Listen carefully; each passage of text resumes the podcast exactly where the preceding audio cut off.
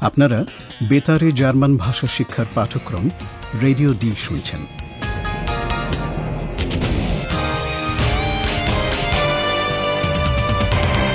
এই পাঠ গোয়েটে ইনস্টিটিউট ও ডয়চেভেলের একটি যৌথ উদ্যোগ। লেখিকা হেরাড মেজে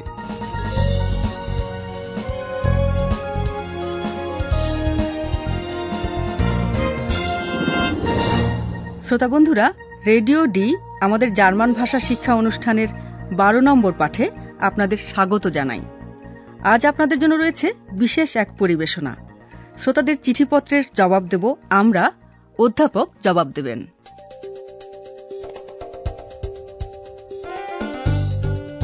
Hallo, liebe Hörerinnen und Hörer, Willkommen bei Radio D. Radio D. Hörerpost. আমরা প্রথম প্রশ্ন দিয়েই শুরু করছি। একজন শ্রোতা জার্মান ভাষায় সম্বোধন সম্পর্কে জানতে চান। কখন তুমি ডু এবং কখন আপনি জি ব্যবহার করতে হয়? খুব সুন্দর প্রশ্ন। অনেক জার্মানও এই প্রশ্ন করে। প্রথমে একটা উদাহরণ দেওয়া যাক। আপনারা জি এবং দু শব্দ দুটি শোনার চেষ্টা করুন। Was machen Sie hier? Was machst du hier? দুটি দৃশ্যের দুটি অংশ আপনাদের আবার শোনানো হচ্ছে যেখানে এই প্রশ্ন দুটি করা হচ্ছে। আপনাদের হয়তো মনে আছে কে কাকে এই প্রশ্ন দুটি করেছিল। তাহলেই আপনারা কিছুটা বুঝতে পারবেন কখন দু বলা হয় আর কখন জি?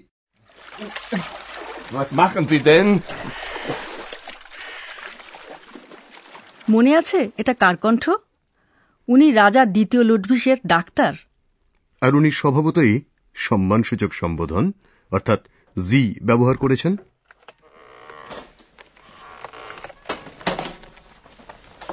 Eihan, was machst du da? ইয়োজেফিনের কণ্ঠ জিজ্ঞাসা করছে আইহান কি করছে? ইয়োজেফিনে আর আইহানের অল্প বয়স। পরস্পরকে তারা ভালো চেনে একসঙ্গে অনেকক্ষণ কাজ করে তাই তারা একে অন্যকে দু বলে। আরও দুটি উদাহরণ শুনুন। খেয়াল করুন যারা কথা বলছে তাদের ভূমিকাটা কি?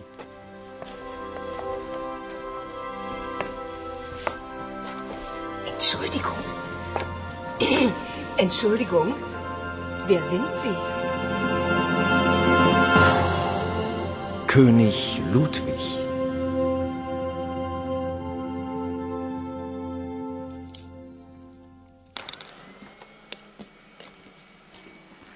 Also, Philipp, das ist Eihan. Wie heißt du? Eihan? Eihan?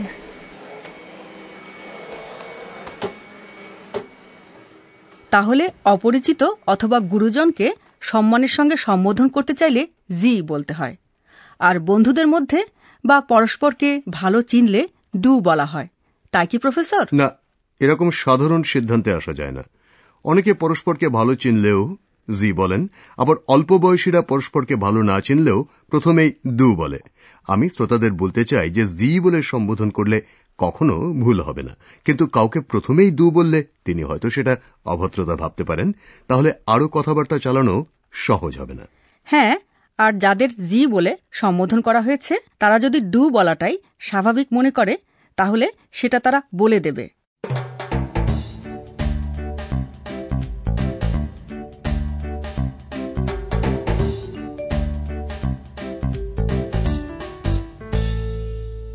আমাদের একজন শ্রোতার পরের প্রশ্ন হল কীভাবে নিজেদের পরিচয় দিতে হয়? অর্থাৎ পরিচয় দেওয়ার সময় শুধু নাম বলতে হয় নাকি নাম আর পদবি দুটোই বলতে হয়? এ নিয়ে আমরা আগের একটি অনুষ্ঠানে আলোচনা করেছি বলেছি যে সেটা নির্ভর করে সামাজিক অনুষঙ্গের উপর। শ্রোতাদের বলতে চাই যে জার্মানে শুধু পদবি বললে কখনোই ভুল হবে না। বিশেষ করে কোনো আনুষ্ঠানিক পরিস্থিতিতে অথবা নতুন লোকজনের সঙ্গে পরিচিত হবার সময়। Mein Name ist Müller. Mein Name ist Meier. আমরা সাধারণত অন্যদের কাছে নিজেদের পরিচয় দিই বা অন্য কেউ আমাদের পরিচয় করিয়ে দেয়। তখন কি উত্তর দিতে হয় প্রফেসর? বলা হয় আমি প্রীত হলাম। তবে এটা খুবই আনুষ্ঠানিক এবং একটু পুরনো ধাঁচের। বেশিরভাগ ক্ষেত্রে লোকে নিজের নাম বলে নিজের পরিচয় দেয়। অনেক সময় এই প্রশ্ন শোনা যায় ভিগেটসিনন যার অর্থ কেমন আছেন আপনি? অথবা শুধুই উই গেটস অর্থাৎ কেমন চলছে সব এই অর্থে।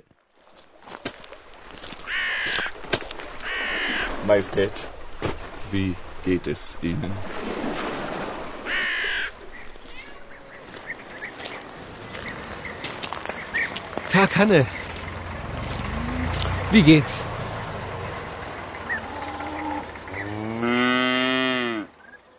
তবে এটা তো শুধু প্রশ্ন করার জন্যই করা, তাই না?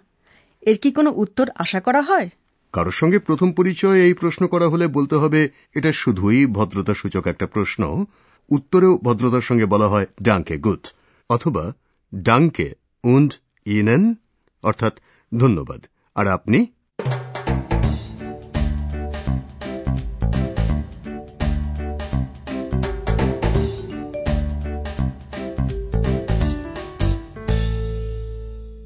এর পরের প্রশ্নটা বেশ কঠিন। একজন শ্রোতা জিজ্ঞাসা করেছেন ছোট্ট ডেন শব্দের প্রয়োগ সম্পর্কে। না আমি ঠিক কঠিন বলব না তবে প্রশ্নটা খুবই ভালো প্রশংসা পাওয়ার যোগ্য। শ্রোতা প্রশ্ন করেছেন দেন শব্দটির কাজ কি? এই শব্দের কিন্তু কোনো পরিবর্তন হয় না অর্থাৎ এটি একটি অব্যয় বা পার্টিকেল বেশি তত্ত্বের মধ্যে যাওয়ার আগে আরও কয়েকটি উদাহরণ শোনান শ্রোতাদের। Wer bist du denn? Was machen Sie denn? আপনারা নিশ্চয়ই প্রশ্ন দুটি বুঝতে পেরেছেন। তুমি কে? তুমি কি করছ? কোন পরিস্থিতিতে এটা বলা হচ্ছে তার উপর নির্ভর করে বিভিন্ন শ্বাসাঘাত তুমি কে? এই প্রশ্নে শ্বাসাঘাত অর্থাৎ জোর পড়তে পারে তুমি দু শব্দটির ওপর। যদি জানতে চাওয়া হয় ব্যক্তিটি কে? Wer bist du? অব্যয় ডেন শব্দ ব্যবহার করা হলে কৌতূহল বা আশ্চর্য হওয়ার ব্যাপারটা আরও জোর পায় যেমন ফিলিপ কম্পুর কণ্ঠস্বর প্রথমে শুনে অবাক হয়ে প্রশ্ন করেছিল Wer bist du denn? Ich bin Kompu. আগে যা বলা হয়েছে বা করা হয়েছে তার একটা প্রতিক্রিয়া হিসেবে দেন শব্দটি ব্যবহার করা হয় প্রতিক্রিয়াটা আশ্চর্য হওয়া বা রেগে যাওয়াও হতে পারে আরেকবার উদাহরণটি শুনুন যেখানে জোর পড়ছে ক্রিয়াপদ মাখেনের ওপর Was machen Sie denn? খুবই স্বাভাবিক যে রাজা লুডভিস যখন তার ডাক্তারকে টেনে জলে নামাতে যাচ্ছেন তখন তিনি খুব বিরক্ত Was machen Sie denn?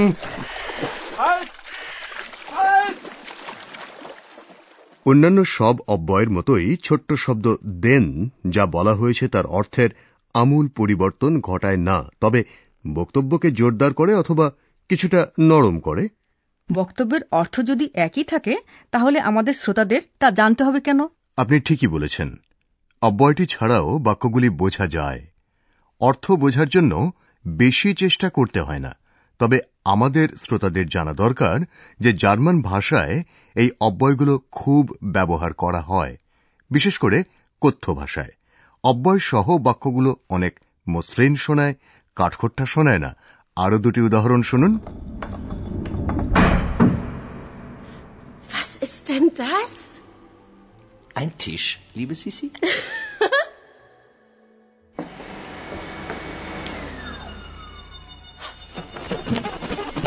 Hilfe! Wer? Eulalia,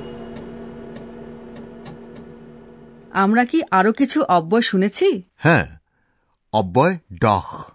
এটার কথা এবার বলতে চাই। ডখ শব্দ ব্যবহার করে যার সঙ্গে কথা বলছেন কোনো একটি বিষয় আপনার মতের সঙ্গে সেও যে একমত সেটাই জানতে চাওয়া হয়। Das ist doch Philipp. যার সঙ্গে কথা বলা হচ্ছে তাকে মনে করিয়ে দেওয়া যে সেটা তো তার জানারই কথা। যেমন রেডিও ডিতে একটা প্যাঁচা রয়েছে Wie bitte? Wer ist das denn? Eine Eule. Das siehst du doch. কোনো কিছু স্বতঃসিদ্ধ ব্যাপার হলে ডখ ব্যবহার করা হয় একটু বিরক্তি প্রকাশের জন্য Hallo Eule. Du bist auch noch da?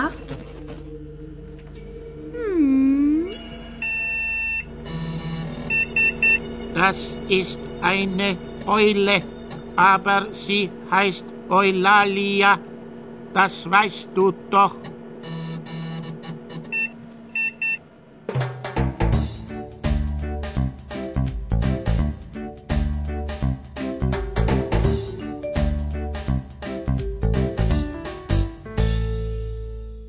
সবশেষে আমার একটি প্রিয় অব্যয়ের কথা উল্লেখ করি সেটা হল প্রকৃতপক্ষে বা আসলে আইগেন্টলেশ।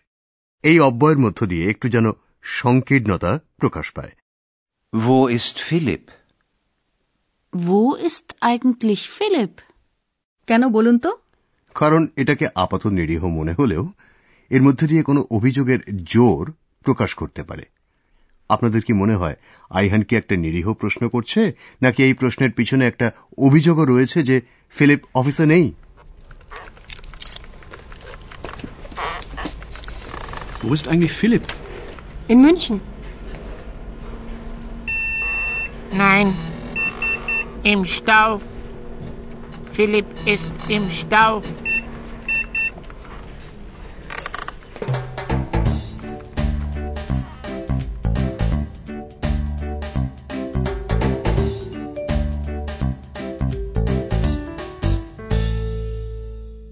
এবারে পরের প্রশ্ন একজন শ্রোতা প্রশ্ন করছে কখন না নিষ্ঠ আর কখন কিছু না নিশ্চ ব্যবহার করতে হয়? আমি কোনো উদাহরণ দিয়ে শুরু করতে চাই না। তার বদলে শ্রোতাদের একটা পরামর্শ দেব। নিশ্চ এবং নিশ্চ এই নঙর্থক শব্দ দুটি জার্মানে অনেকটা একই রকম শোনায়। ফলে এই শব্দ দুটি গুলিয়ে ফেলার বিপদ থেকেই যায়। সেটা কীভাবে এড়ানো যায়? কোন প্রসঙ্গে উদাহরণগুলি বলা হচ্ছে সেটা খেয়াল করা আর পরিস্থিতিটা কল্পনা করে নেওয়াই শেখার সব থেকে ভালো উপায়। কোনো এক পরিস্থিতিতে কি বলা হচ্ছে সে সম্বন্ধে কোনো ধারণা না থাকলে বলতেই হয় আমি কিছু বুঝতে পারছি না। Ich verstehe nichts. আইহানের ক্ষেত্রেও ঠিক তাই হয়েছে। পাওলা রাজা লুডভিসের ব্যাপারে একটা রিপোর্টিংয়ের কাজ থেকে ফিরে এসে যখন বিরক্তি প্রকাশ করছে আর আইহান কিছু বুঝতে পারছে না। Paula, ich verstehe nichts. Ich verstehe überhaupt nichts. Du verstehst nichts? Ach, নিশ্চ সাধারণভাবে কোনো কিছুকে নং অর্থক করে যেমন একজন কিছুই বুঝতে পারছে না এবং আমার ধারণা এই একই পার্থক্য সব ভাষাতেই আছে অর্থাৎ কিছুই না বোঝা আর কোনো বিশেষ একটা কিছু না জানা বা বোঝা বিশেষ একটা কিছু না বোঝা বা জানা জার্মানে প্রকাশ করা হয় নিশ্চ শব্দটি ব্যবহার করে এটা সবসময় বিশেষ একটা কিছুকেই বোঝায় যেমন ফিলিপের মা যখন ফোন করেছেন তখন ফিলিপ রেডিও ডির অফিসে নেই Mein Name ist Frisch, Hanne Frisch. Ist Philipp da? Nein, der ist nicht da. চট করে আরেকটা কথা বলিনি নিশ্চ শব্দের বিপরীত শব্দ হল সব আল্লাস Du verstehst alles? ইউজেফিনে যখন লক্ষ্য করল যে অয়লালিয়া সব বুঝতে পারে তখন সে খুব আশ্চর্য হয়েছিল। Entschuldigung, du verstehst alles? আলেস এবং নিশ্চ খুব সাধারণ কিছুকে ইতিবাচক বা নেতিবাচকভাবে বর্ণনা করে। সবকিছু জানা আর কিছু না জানার মাঝামাঝি হল সবকিছু না জানা। Eulalia. Woher kommt dein Name? Ich bin klug und weise. Aber ich weiß nicht alles.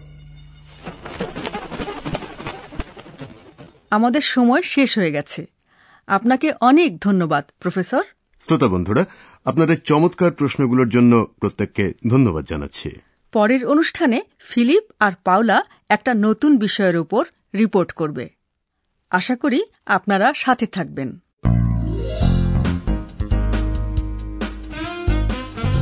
Bis zum nächsten Mal, liebe Hörerinnen und Hörer.